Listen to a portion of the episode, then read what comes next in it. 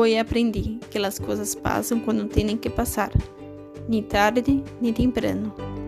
Que dar tudo não significa que receberás tudo. Que uma boa siembra não significa uma boa cosecha.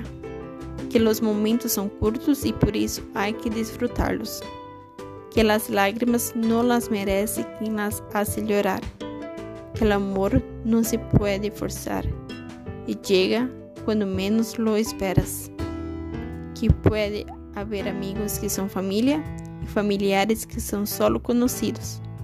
Enfim, aprendi que a vida só é questão de vivê-la com amor, honor, valores e fé.